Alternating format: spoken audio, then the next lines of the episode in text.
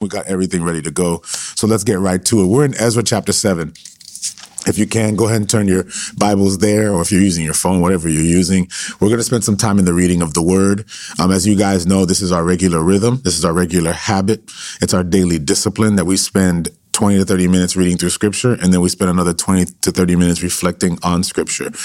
And it shows, just based off of our discipline together, how far we can get through that we've gone through the entire New Testament and now we're getting through the entire Old Testament, journeying right now through the book of Ezra. So we started in Genesis and now we're in Ezra.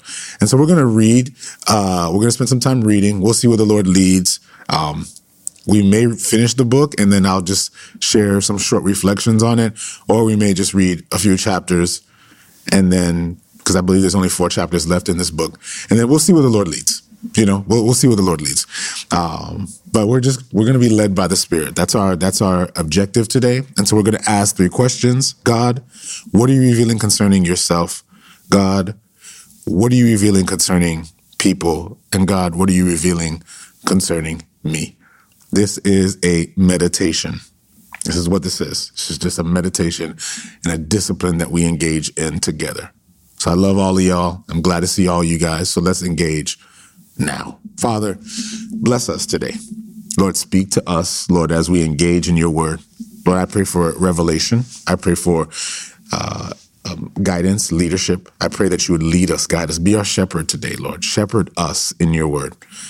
Um, give us conviction where we need conviction. Father, uh, bless us with wisdom. Guide us, order our steps. And we ask that in your name, we pray. Amen.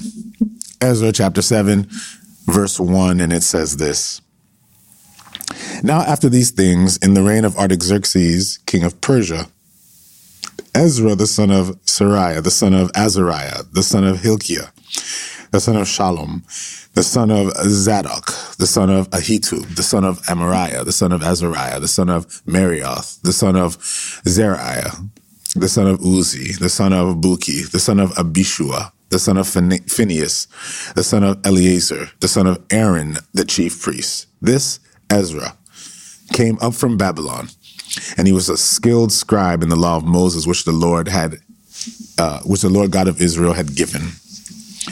The king granted him all requests according to the hand of the Lord, his God, upon him. Sorry, guys. I just flipped the page. Mm-hmm. This Ezra, verse 6, came up from Babylon, and he was a skilled scribe in the law of Moses, which the Lord God of Israel had given. The king granted him all requests according to the hand of the Lord, this God upon him. Some of the children of Israel, the priests, the Levites, the singers, and the gatekeepers, and the Nethinim, came up to Jerusalem in the seventh year of King Artaxerxes. And Ezra came to Jerusalem in the fifth month, which was the seventieth year of the king.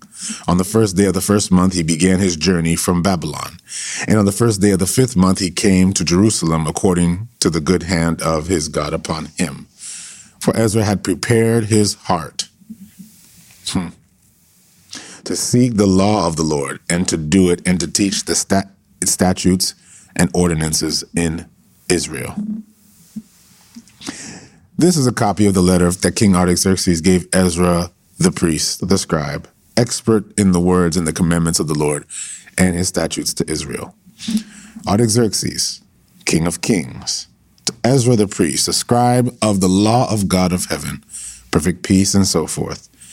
I issue a decree that all of those of the people of Israel and the priests and the Levites in my realm who volunteer to go up to Jerusalem may go with you and whereas you are being sent by the king and his seven counselors to inquire concerning Judah and Jerusalem, with regard to the law of your God, which is in your hand, and whereas you are to carry the silver and gold which the king and his counselors have freely offered to the God of Israel, whose dwelling is in Jerusalem, and whereas all the silver and gold that you may find in all the province of Babylon, along with the freewill offering of the people and the priests, are to be freely offered for the house of their God in Jerusalem. Now, therefore, be careful to buy with the money bull, rams, and lambs, with their grain offerings and their drink offerings, and offer them on the altar of the house of your God in Jerusalem. And whatever seems good to you and your brethren to do with the rest of the silver and gold, do it according to the will of God. Also, the articles that are given to you for the service of the house of your gods, deliver in full before the God of Jerusalem. And whatever more is needed for the house of your God, which you may have occasion to provide, pay for it from the king's treasury. And I, even I, Artaxerxes the king, issue a decree to all the treasurers who are in the region beyond the river that whatever Ezra the priest, the scribe of the law of God of heaven, may require of you, let it be done diligently. Hmm up to 100 talents of silver, 100 cores of wheat, 100 baths of wine, 100 baths of oil and salt without prescribed a limit. Whatever is commanded by the God of heaven, let it, be, let it diligently be done for the house of the God of heaven. For why should there be wrath against the realm of the king and his sons? Also, we informed you that it shall not be lawful to impose tax, tribute, or custom on any of the priests, Levites, singers, gatekeepers, Nethinim, or servants of the house of God. And you, Ezra, according to your God given wisdom, set magistrates and judges who may judge all the people who are in the region beyond the river, all such as know the laws of your God, and teach those who do not know them. Hmm. Whoever will not observe the law of your God and the law of the king, let judgment be executed speedily on him, whether it be death or banishment or confiscation of goods or imprisonment. Blessed be the Lord God of your fathers, who has put such a thing as this in the king's heart, to beautify the house of the Lord, which is in Jerusalem, and as extended mercy to me before the king and his counselors, and before all the king's mighty princes. So I was encouraged as the hand of the Lord my God was upon me. And I gathered leading men of Israel to go up with me. These are the heads of their fathers' houses. And this is the genealogy of those who went up with me from Babylon in the reign of King Artaxerxes. Of the sons of Phinehas, Gershom. Of the sons of Ithamar, Daniel. Of the sons of David, Hattush. Of the sons of Shechaniah, the sons of Parash, Zechariah and registered with him were 150 males. Of the sons of Path Moab, Elionai, the son of Zeriah, and with him 200 males. Of the sons of Shechaniah, Ben Jahaziel, and with him 300 males. And the sons of Adin, Ed, Ebed, the son of Jonathan, and with him 50 males. Of the sons of Elam, Jeshiah, the son of Athaliah, and with him 70 males. The sons of Shephatiah, Zebediah, and the son of Michael, and with him eighty males of the sons of Joab, Obadiah, the son of Jael, and with him two hundred and eighteen males of the sons of Shelomith, Ben Josephiah, and with him one hundred and sixty males of the sons of Bebiah, Zechariah, the son of Bebiah, and with him twenty-eight males of the sons of Azgad, Johanan, the son of Hakkatan, and with him one hundred and ten males of the last sons of Adonikam, Adonikam, whose names are these, Eliphalet, Jael, and Shemaiah, and with them sixty males, also the sons of Bigvai, Uthai, and Zabud, and with them seventy males. Now I gathered them by the river that flows to Ahava, and we camped there three days. And I looked among the people and the priests and found none of the sons of Levi there. Then I sent Eleazar, Ariel, Shemaiah, Elnathan, Jarib, Elnathan, Nathan, Zechariah, Meshullam, leaders, and for jo- Joarib, Elnathan, men of understanding. And I gave them a command for Edo, the chief man at the place of Casphia, Casaphia. And I told them that they should say to Iddo and his brethren, the Nethinim, at the place of Casaphia, that they should bring us servants for the house of our God. Then by the good hand of our God upon us, they brought us a man of understanding. Of the sons of Mahli, the son of Levi, the son of Israel, namely Sherebiah, and his sons and brothers, 18 men, and Hashabiah, and with him Jeshiah, and the sons of Merari, his son, his brothers, their sons, 20 men. Also the Nethinim, whom David and the leaders had appointed for the service of the Levites, 220 Nethinim. All of them were designated by name. Then I proclaimed a fast at the river of Ahava, that we might humble ourselves before God to seek him the right way for us and for our little ones and our possessions. For I was ashamed to request of the king an escort of soldiers, horsemen, to help us against the enemy on the road, because we had spoken to the king, saying, The hand of our God is upon all those for good who seek him, for his power and his wrath are against all those who forsake him. So we fasted and entreated our God for this, and he answered our prayer. And I separated twelve of the leaders of the priests, Sherebiah, Hashabiah, the ten of the brethren with them, and weighed out to them the silver, the gold, and the articles, the offering of the house of our God, which the king and his counselors and his princes and all Israel who were present had offered. I weighed into the hand six hundred and fifty talents of silver, silver articles weighing one hundred talents, one hundred talents of gold, twenty gold basins worth a thousand drachmas, and two vessels of fine polished bronze precious as gold. And I said to them, You are holy to the Lord. The articles are holy also. And the silver and gold are freewill offering to the Lord God of your fathers. Watch and keep them until you weigh them before the leaders of the priests and the Levites and the heads of the fathers' houses in Israel and Jerusalem, in the chambers of the house of the Lord. So the priests and the Levites received the silver and gold and the articles by weight to bring them to Jerusalem to the house of our God. Then we departed from the river of Ahava on the 12th day of the fifth month, sorry, of the first month to go to Jerusalem. And the hand of our God was upon us, and he delivered us from the hand of the enemy and from ambush along the road. So we came to Jerusalem and stayed there three days. Now, on the fourth day, the silver and the gold and the articles were weighed in the house of our God by the hand of Meremoth, the son of Uriah the priest, and with him was Eleazar the son of Phinehas. With them were the Levites, Jozabad the son of Jeshua, and Noadiah the son of Benui, with the number and the weight of everything. All the weight was written down at this time. The children of those who had been carried away captive who had come from captivity, offered burnt offerings to the God of Israel 12 bulls for all Israel, 96 rams, 77 lambs, 12 male goats as a sin offering. All this was a burnt offering to the Lord.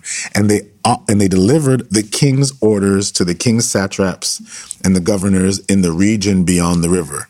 So they gave support to the people of to the people and the house of God.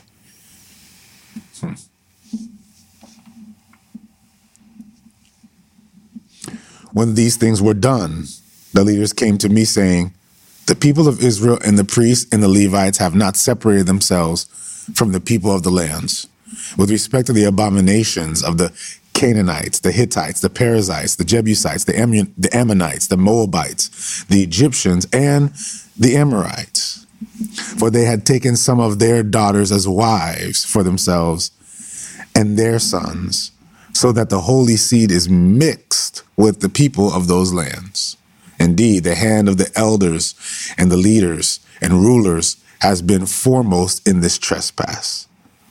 So when I heard this thing, I tore my garment and my robe, and I plucked out some of the hair of my head and beard, and sat down astonished. Then everyone who trembled at the words of the God of Israel assembled to me because of the trespass of those who had been carried away captive, and I sat astonished until evening service. Hmm. At the evening service, I arose from my fasting. Having torn my garment and my robe, I fell on my knees and spread out my hands to the Lord my God. And I said, Oh my God, I am too ashamed and humiliated to lift my face to you, oh my God for our iniquities have risen higher than our heads, and our guilt has grown up to the heavens.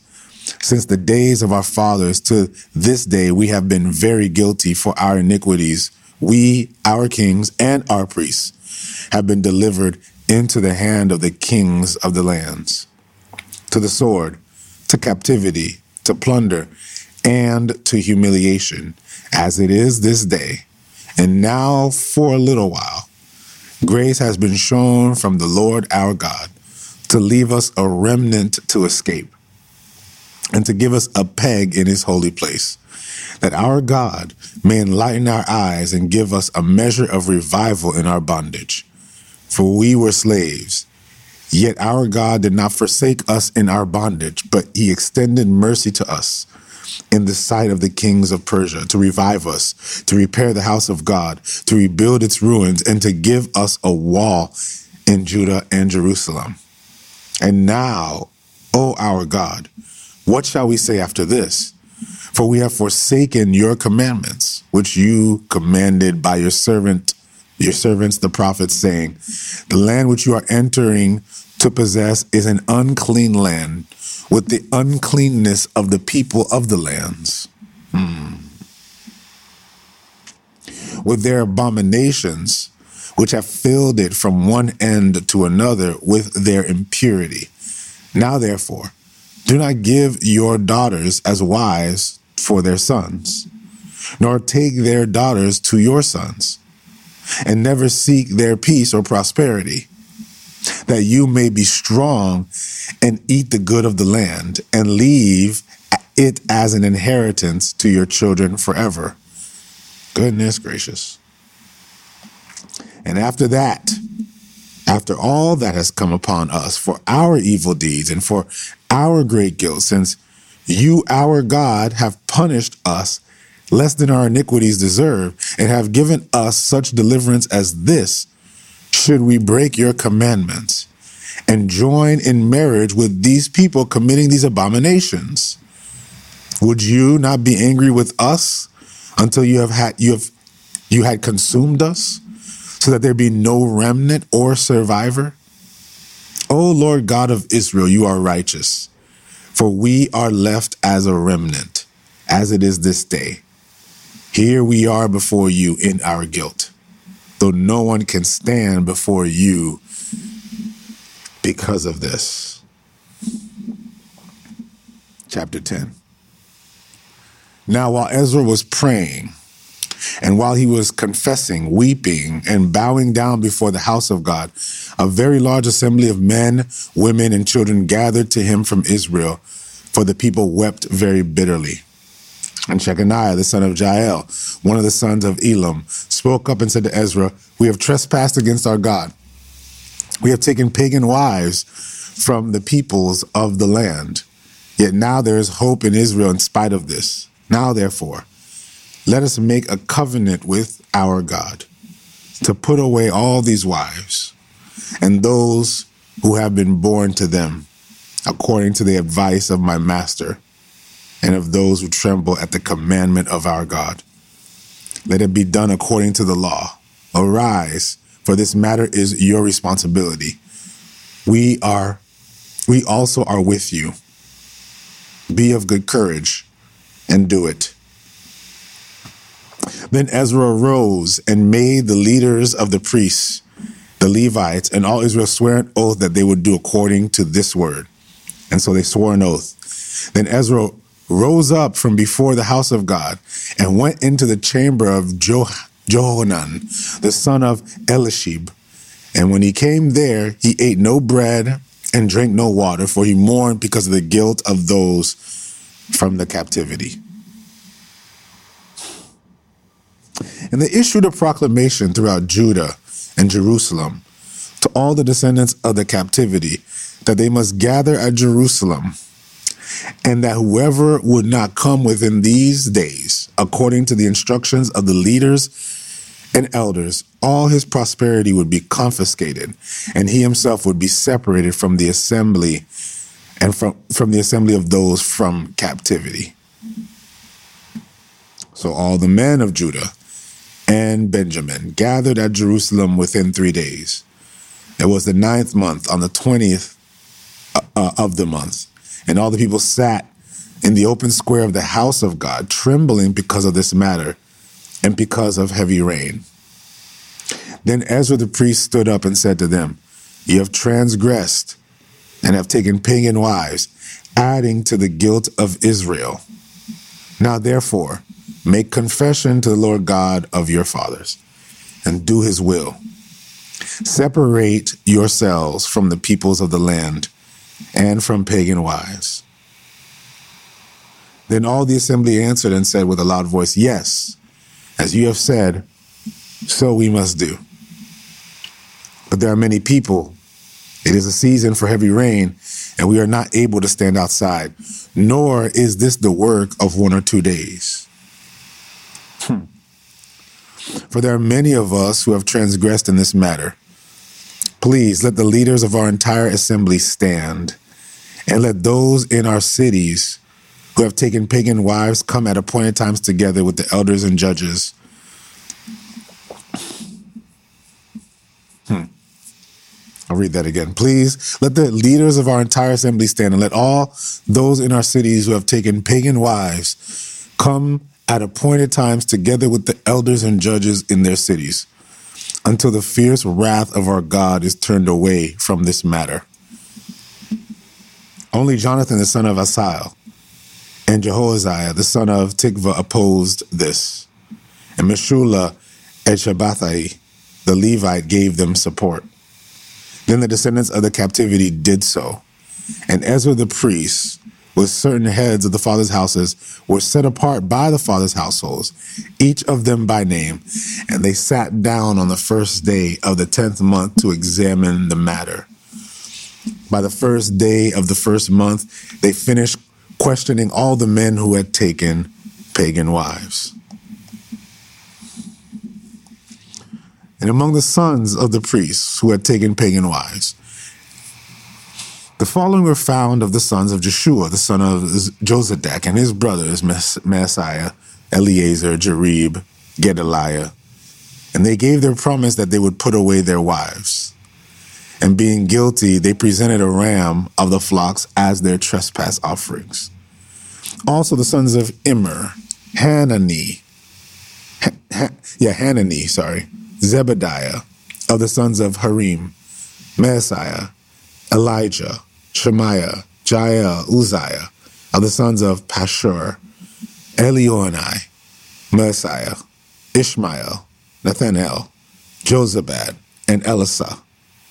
Also the Levites, Josabad, Shemai, Kaliah, the same name as Kalita, Pethiah, Judah, and Eleazar. Also the singers, Elishib, and of the gatekeepers, Shalom, Talim, and Uri.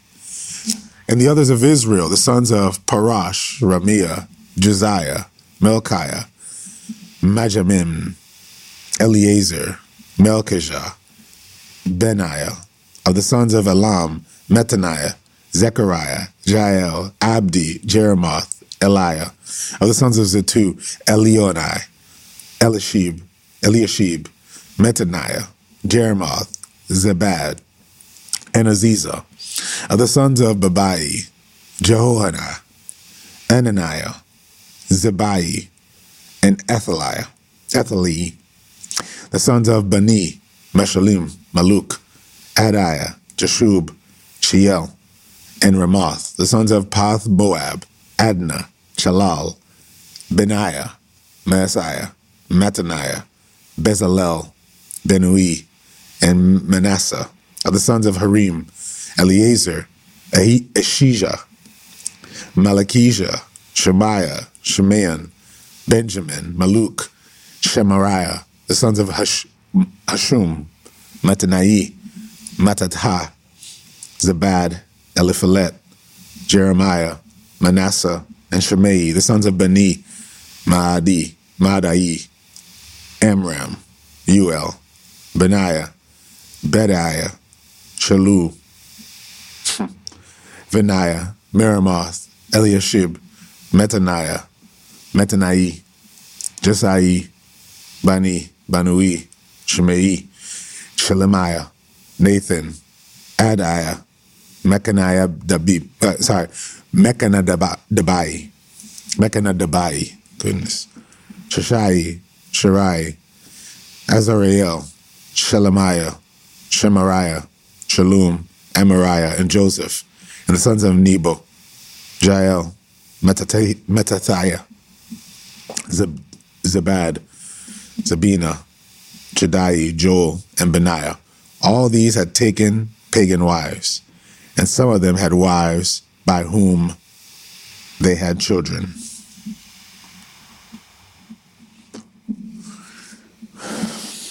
The Word of God. Um,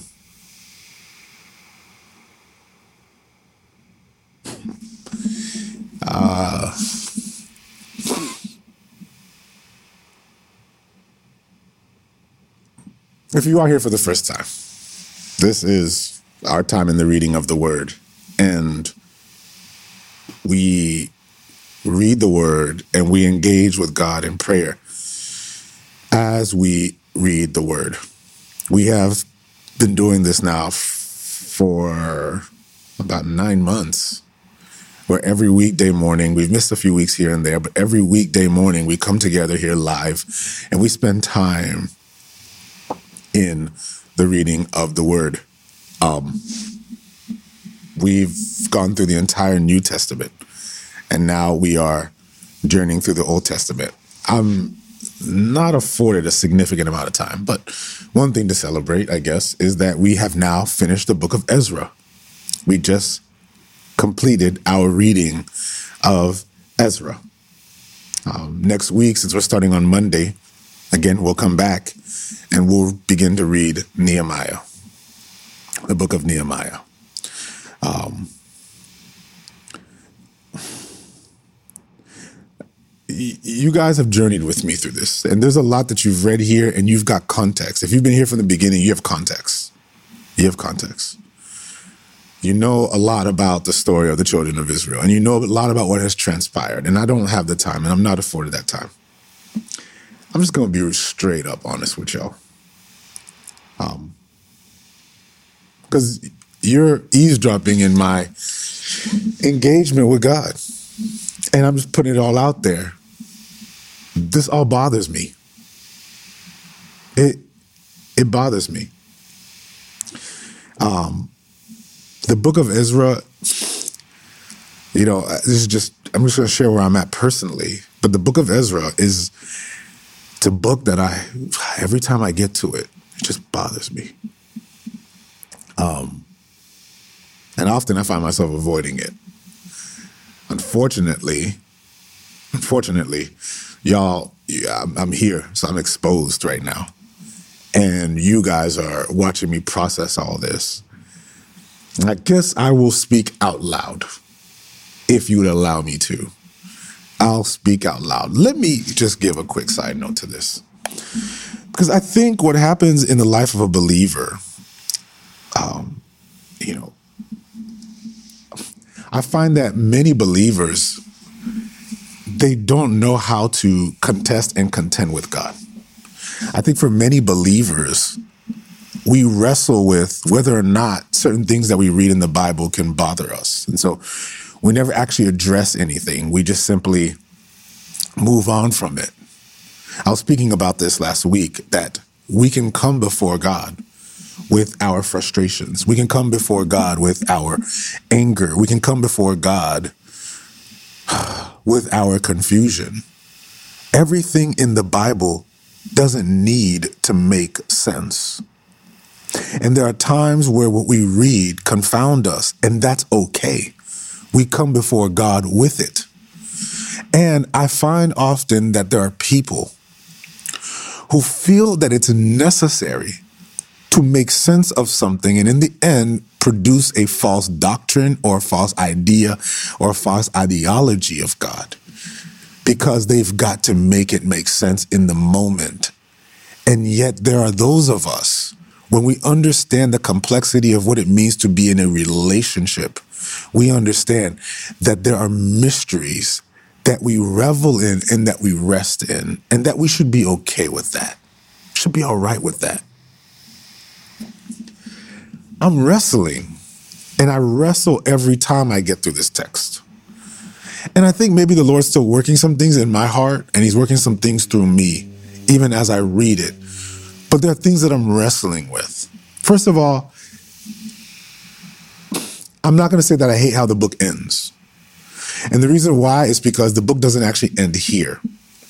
Um, the book of Ezra is really, it's not a book, it's half of a book. The other half of the book is Nehemiah. And so it seems very anticlimactic, like you're left in a tension, right? You're left in a tension in Ezra. And there's no sort of resolution because it's not a complete book, it's not a complete thought. It's not a complete idea. The complete book is Ezra and Nehemiah. So the conclusion of what we're reading here is is completed in Nehemiah. So I just want to throw that out there for y'all. Because if you read Ezra and you end here and you go, well, that was it. That's not it. That was half of a book. Okay. The other half of the book, we're going to start reading on Monday. So let's start with that. However, where we end though in this book, it bothers me, y'all. The book of Ezra ends in a mass divorce. Are y'all catching me here? The book of Ezra ends in mass divorce.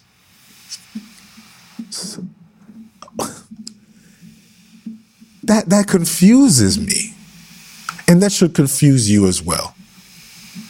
Anybody who's trying to force an answer into this, I think we're just trying to rush into things when we don't realize that God is a person who's meant to to, to, for us to journey in. It's like, you know, you have a spouse or a friend. You don't sit there and write them down and understand everything about them, but you can at least wrestle with things that seem to contradict. There seems to be a contradiction here. And I'll tell you where I'm at. So we're not going to stay in this tension, but I want to at least let you see it. There seems to be a con. Actually, there are a lot of contradictions here. There are a lot of contradictions here. Not biblical contradictions, contradictions when you assume it from your perspective. The one is this Ezra has called for a mass divorce. That already bothers me because it doesn't represent at the surface the heart of God. The scriptures tell us that God hates divorce. He hates divorce. And so when I read this, I'm already going, some wait, what?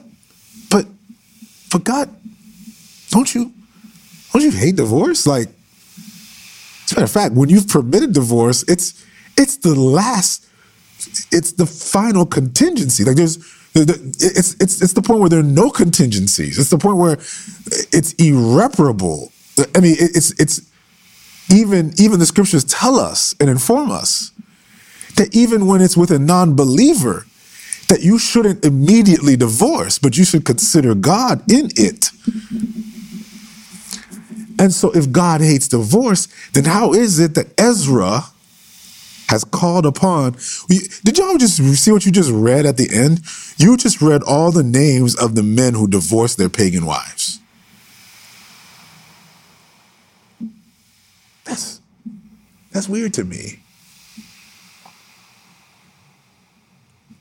That's weird to me. So yes, that that bothers me a little bit. That bothers me a little bit. And I know some people are going to run to me with, but again, Ezra, who is a biblical scholar, Ezra, who is a Torah, I wanted to say a biblical scholar, Ezra, who is a scholar of the Torah, he was well versed in the law. And yes, he didn't know about the law. He knew about the law in in Deuteronomy, uh, uh, uh, um, um, Deuteronomy chapter seven. He knew about the law in Deuteronomy chapter seven, where he says that they shall not intermarry with um, with pagan wives, the Canaanite wives. And so he's likened these pagan women to the Canaanites in Deuteronomy. And he's saying to them, Didn't God declare and decree that the children of Israel ought not to marry with the pagan wives? More specifically, the Canaanite wives. So he sees it as an infraction of the law of God. And so his response to the infraction of the law is divorce. But God hates divorce. It bothers me. it bothers me. even to this day, I'm working through the minutia of this particular portion of text. I'm letting you know this right now. You are walking in and eavesdropping into my journey as I am looking to make sense of this. To see how Ezra administrates this mass divorce, bringing all these men up into the tabernacle, like bring all these men before the people, not the tabernacle, before the people, and calling them all to divorce. Because these women were not pure blood. You want to know why it bothers me again? If you would allow me to. Is these people were, were the same people who just came from exile.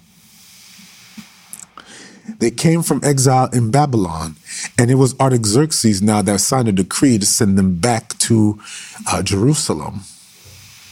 These people were in exile. They were the minority in an exilic reality. And yet, didn't the prophet Jeremiah tell them what they ought to do when they are in exile? He told these same people, forget it. Let's get some Bible out. Let's get some Bible out. Let's get some Bible out. Look at Jeremiah. I'm sorry, guys. I'm if you just I'm working through this, y'all. I'm working through this. This is a little bit different, but I just want to share with you guys so that way you guys don't, you know, you guys don't think um, you know, crazy or you know that Isaac's going through something. Okay. Um, let's look at Jeremiah, right? Um, and in Jeremiah, I believe it's in uh, chapter 18, I believe.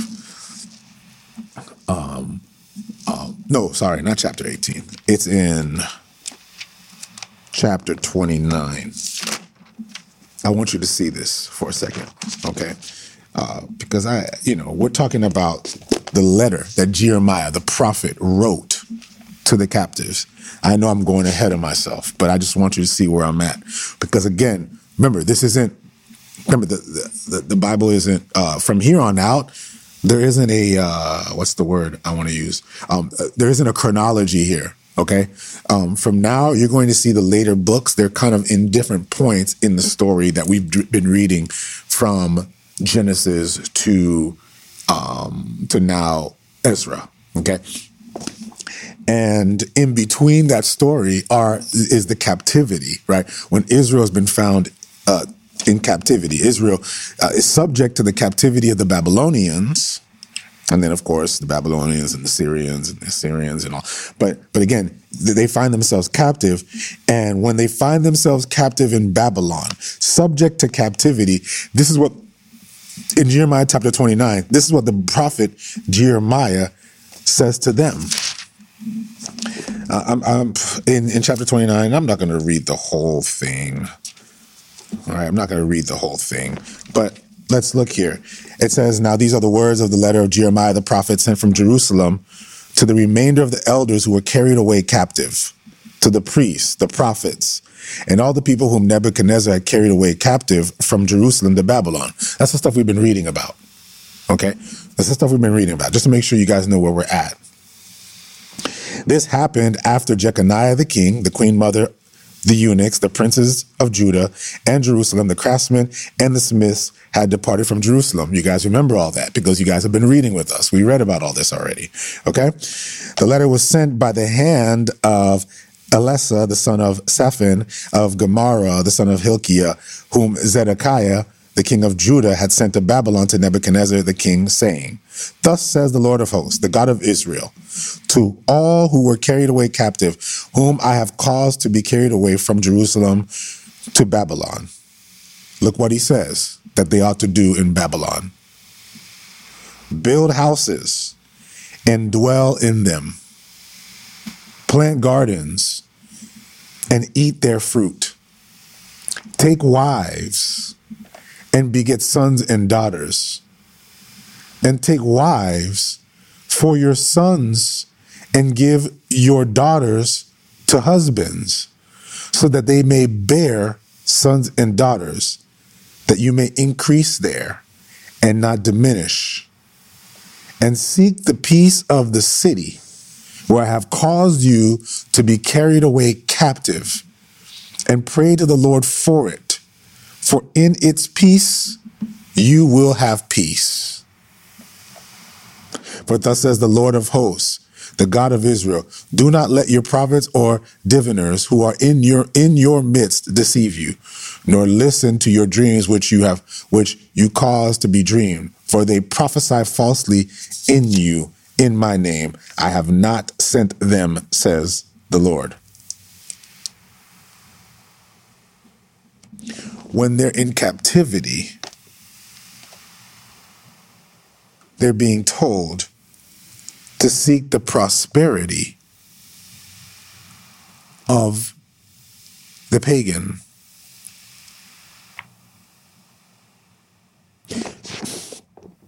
And he says, and seek the peace of the city. The word peace there is prosperity. Seek the peace of the city, for in the city's peace, you will have peace, meaning seek the city's prosperity for in the city's prosperity, you will have prosperity. Meaning, if the pagans prosper, you prosper. Infiltrate. Seek the city's prosperity. Now, I'm not saying here, and this is just, you know, things that I'm wrestling through, things that I'm working through. Okay. Um, I'm not here as a final authority on this because, again, I'll tell you when I speak with, you know, clear understanding and clear authority. There are many debates about this because, again, this is this doesn't specify to to marry. Uh, um, to marry the the Babylonians, it doesn't specify to marry um, the the surrounding nations, but simply to multiply and to grow in that captivity, in that captive reality. But it does very clearly say to seek the prosperity of the city, to seek the peace of the city, to seek the prosperity of the pagan. He's telling them that. And I think that speaks into the posture of the church. That for many of us, we sometimes we we we live in a reality often where we are simply uh, we, you know, we live in a reality where we are in the world, but we're not of the world, but we're not in the world.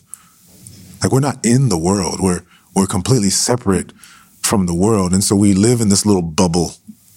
Yeah, we, we live in the Christian bubble where we have our own little Christian groups and our own Christian stores and our own Christian. So we live in this this little this little bubble and then in that little bubble, we just kind of do our thing in that bubble. We have our exchanges in that bubble. We live our lives in that bubble.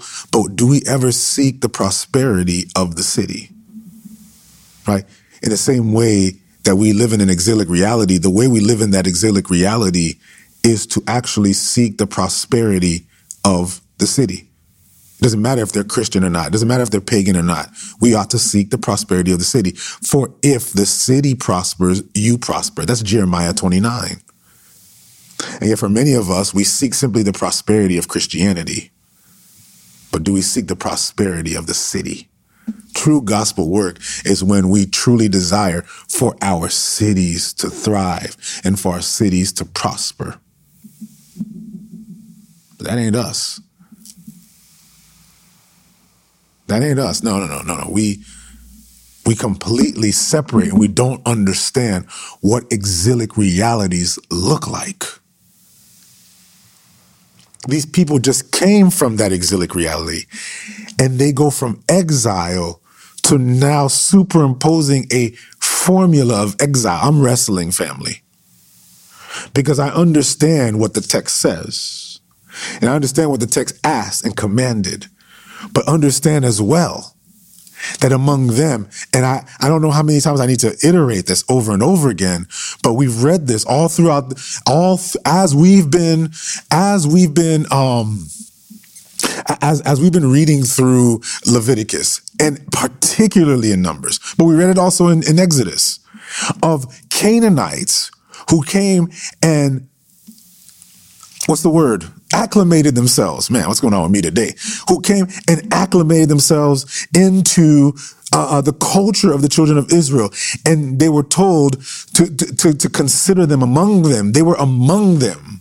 As a matter of fact, among the lineage are those who were Canaanites.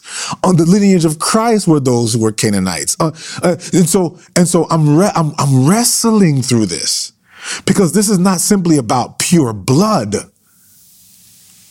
I'm wrestling through this because this wasn't about DNA. This wasn't about DNA. Zipporah, Moses' wife, whom Moses wrote the law, was a Canaanite. This wasn't about blood. This wasn't about DNA.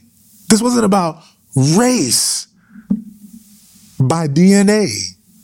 This was about a race by faith. It was a race by faith.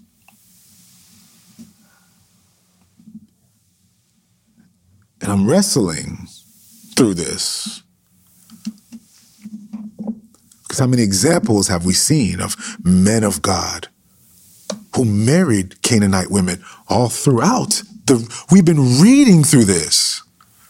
So this wasn't about the Canaanites. This was about what they worshiped. This was about who their gods were. This is about who they served. And this is the clarity that I don't have in this text. I don't have this clarity. It was about who they served, how they worshiped. Because remember, we talked about this. We talked about the whole issue with Israel, that, that Israel had an issue of acclimating to Canaanite culture. They worshiped what the Canaanites worshiped. That was the issue. The issue with the kings was who they worshiped. It was who their gods were. God who is a jealous God, God who sought after his justice, his righteousness. God was, this was not about DNA.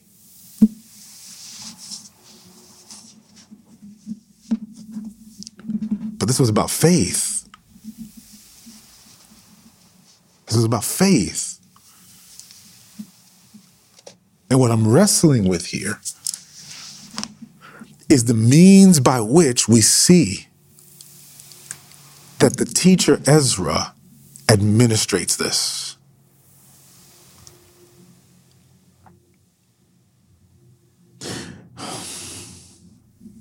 I'm I'm reading this and and and and the chapter just closes with with a mass divorce.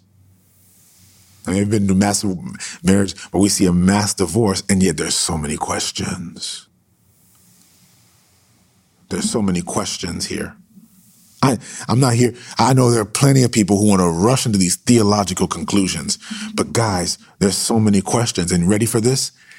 Whenever you see any inconsistency, it's in the brokenness of humanity. It's in the man, not in God. And often what we do is we take the actions of men. Let me say that again. Whenever you see inconsistencies in the Bible, those inconsistencies, and there are no inconsistencies at the end of the day, but what seem to be inconsistencies have everything to do with humanity, not God. Not God. But often we see in the Bible the things that men say and conclusions that men make. And we don't create that degree of separation in reading it. And so we make a conclusion that because he did this, then it must be permitted by God. That is the mistake that we make when we read scripture, not realizing that there's still a human in this story. inconsistencies. That's why Paul can tell Timothy, right? Paul tells one to get circumcised, but then Paul tells the others, well, it's not the circumcision of the heart, the circumcision of the flesh. It isn't that God changed, it's the problem of humanity. We see one approach with one person, another approach with another person, because the issue is humanity. It's not God. So when I look at this, what I'm examining is what's going on with Ezra. What's going on with Ezra? What's up with that? What's up with that, Ezra? Because Ezra, you have the law. But are you administrating the law in love?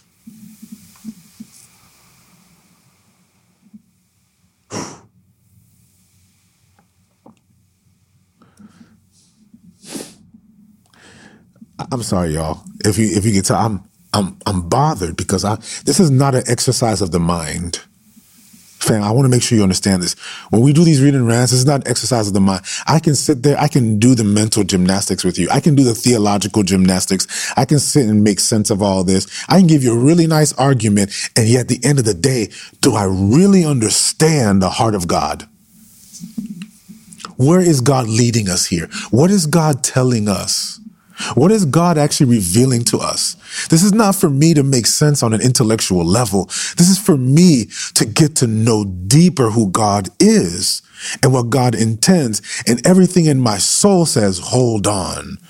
Something here isn't right. I don't need to make sense of it, but something here isn't right. And yet, isn't that the reality of humanity? That when we look, there's a fracture something isn't right. Something isn't right here. For this whole list of men to come before uh, uh, before all the people and to and to to perform this mass divorce and to send these women away. Something isn't right here. I don't have all the answers because if these women were worshiping their pagan gods, oh yeah, we know how God deals with that if these women were performing their Canaanite sacrifices, then yeah. But the scripture tell the scripture doesn't even tell us if they're Canaanites. The scriptures don't even tell us if they're Canaanites. We are the ones who make that assumption. All we know is that they didn't come from the captivity. Meaning, some of them among this group could have been people who simply remained in Israel when Israel was taken away to Canaan. I mean, sorry, to Babylon. We actually don't know. We're the ones who imposed that. When I've, I've heard theological uh, uh, debates on this, well, you know, these pagan, these, these these these Canaanite women, it's it's we can we can presume and we can conclude that these. No, you can't. The Bible doesn't tell us that. They were not Canaanites. There's no assurance of that. All we know is that they were pagan. All we know is that they've been concluded to be pagan. Among them could have been those who were faithfully serving God. We don't know. Okay, don't run into the. I'm sorry. I know I I, I did a like a sort of quasi bootleg Bible study of this text, but this is the quasi bootleg Bible study of it. Is that for those who rush into those conclusions, you need, we need to check our heart. We don't have those conclusions and we don't have those answers.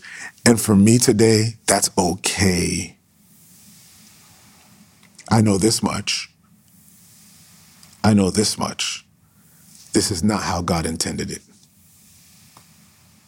Whether it was these men worshiping these pagan women who were serving pagan gods, or whether these men were worshiping pagan, I mean, uh, married pagan women who had converted to their faith, and yet simply because they were pagan, they were taken away. Something isn't right. And even though we don't have the answer, what we know is this ain't it. This ain't it. And it's unfortunate that we end here. But there's something here to take hope in is that um, marriage is important to God. So I'm gonna leave you with one word, and then we're done. Because I'm, I'm. You can tell I'm gonna be, I'm gonna be wrestling with this all day today because I'm still working through this. I'm gonna be wrestling and just wrestling with it. Because I know it. I've heard all the answers. I've heard all the arguments on this text. I've heard all of it. Okay. That's probably why people don't preach Ezra much because there's so many different positions on this. We don't need to have any position on this.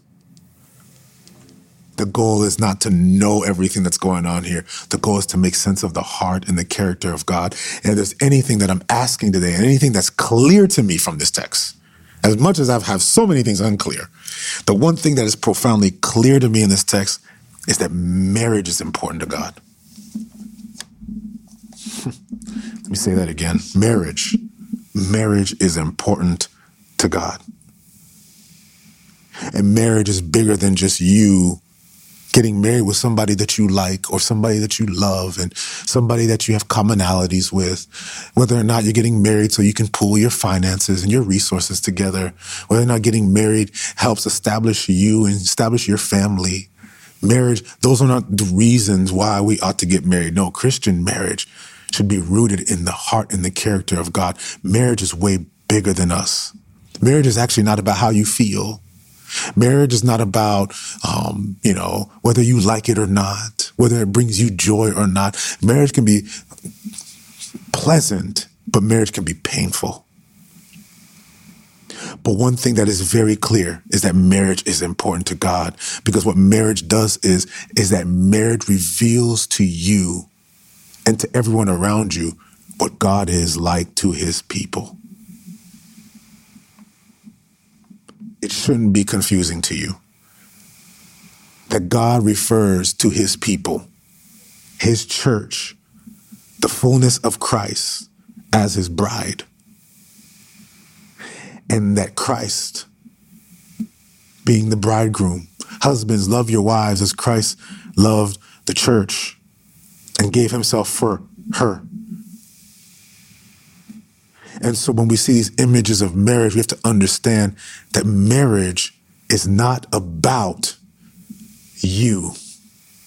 It's all about Christ.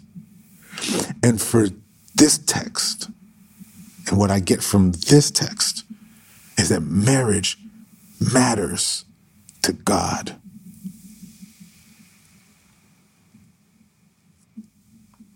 It matters to Him.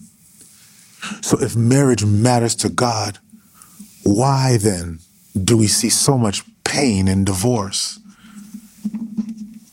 I'm sorry, I'm going way over time. I got a meeting, but I just have to get this out. Just let me get this out, please, family. Because we, we talk about divorce and how much it hurts and how much pain it produces. And there's some of us here who have gone through divorces. There are those of us here who have gone through divorces, and divorces are painful. They hurt. They affect families. They affect lineages. They affect kids. They affect. Divorces have a ripple effect that goes from generation to generation to generation. And yeah, people talk about how well God permits divorce in the Bible. There, there are um, conditions in which God permits divorce, and I get it. I get that. I get that. I get that. But don't get it twisted. God hates divorce because divorce is way bigger than just you breaking up with your husband. Divorce has everything to do with a fracture between the relationship of God and his people because marriage represents the relationship between God and his people. Marriage is a symbol, it is a sign that points to God in the heart of God. So, yes, the reason why it hurts is because, yeah, you, you feel that brokenness, but you imagine it hurts so much more to God. And when we marry with people who we ought not to marry, and we marry out of, not out of covenant with God, but out of simply our own desire and pleasure, when that's why we marry and that's why we come together, that we don't realize how much of an offense that is to God. Y'all hear me on that? when we marry simply so we can be a power couple, when we marry because I love her, or when we marry because I love him, and that's just the primary reason by by, by which we marry. If that's if that's the reason why we get married, do you understand how offensive that is to God? Because marriage is way bigger than that. Marriage was never about you. It was never about your desire. It was, no, it was about something greater, something bigger. It was about God and his people, and yet we've made it about ourselves. And so, yeah, if you marry somebody simply because you love them and because you like them and because it just makes convenient sense for us to get married, think about what that means to God. The consummation of marriage, and I'm done, I'm done, y'all. The consummation of marriage can be found on the cross. The scriptures say, Oh, I'm gonna I'm gonna share one last revelation and I'm done. I'm done. Marriage was consummated on the cross. It was consummated when Jesus died on the cross. Jesus is on the cross and he says, Eloi, Eloi, lama sabachthani. My father, my father, why have you forsaken me? He looks down and he sees John and he tells the beloved disciple, send mom home. And yet that is the image of marriage because a man shall leave his mother and father and be cleaved to his wife. God the Father had turned his back on him. His mother was sent away. And here at the cross, we see consummation. God and his people being joined together by the sacrifice of Jesus on the cross. Marriage matters to God. Marriage matters to God. And so you have to understand why this bothers me so much. When I see a book ending with a mass divorce. Because if marriage matters that much to God, then how do you believe that divorce is and what it feels like to God? And yet, even in all of that, while sin divorced us, the cross brought us back together were consummated by Jesus Christ and his sacrifice on the cross. And that's the one hope I have. As much as I'm bothered, as much as I'm working through this, and as much as I'm making sense of this, because I'm still making sense of it, y'all. I don't, I don't wrestle without hope.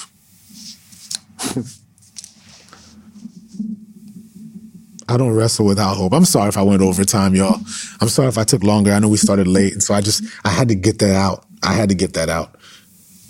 But I'm still hopeful because I know what Christ has accomplished on the cross. Marriage. um, even Song of Songs, when we talk about Song of Songs, usually when we read Song of Songs, we read it, you know, it's a sexual, sensual book.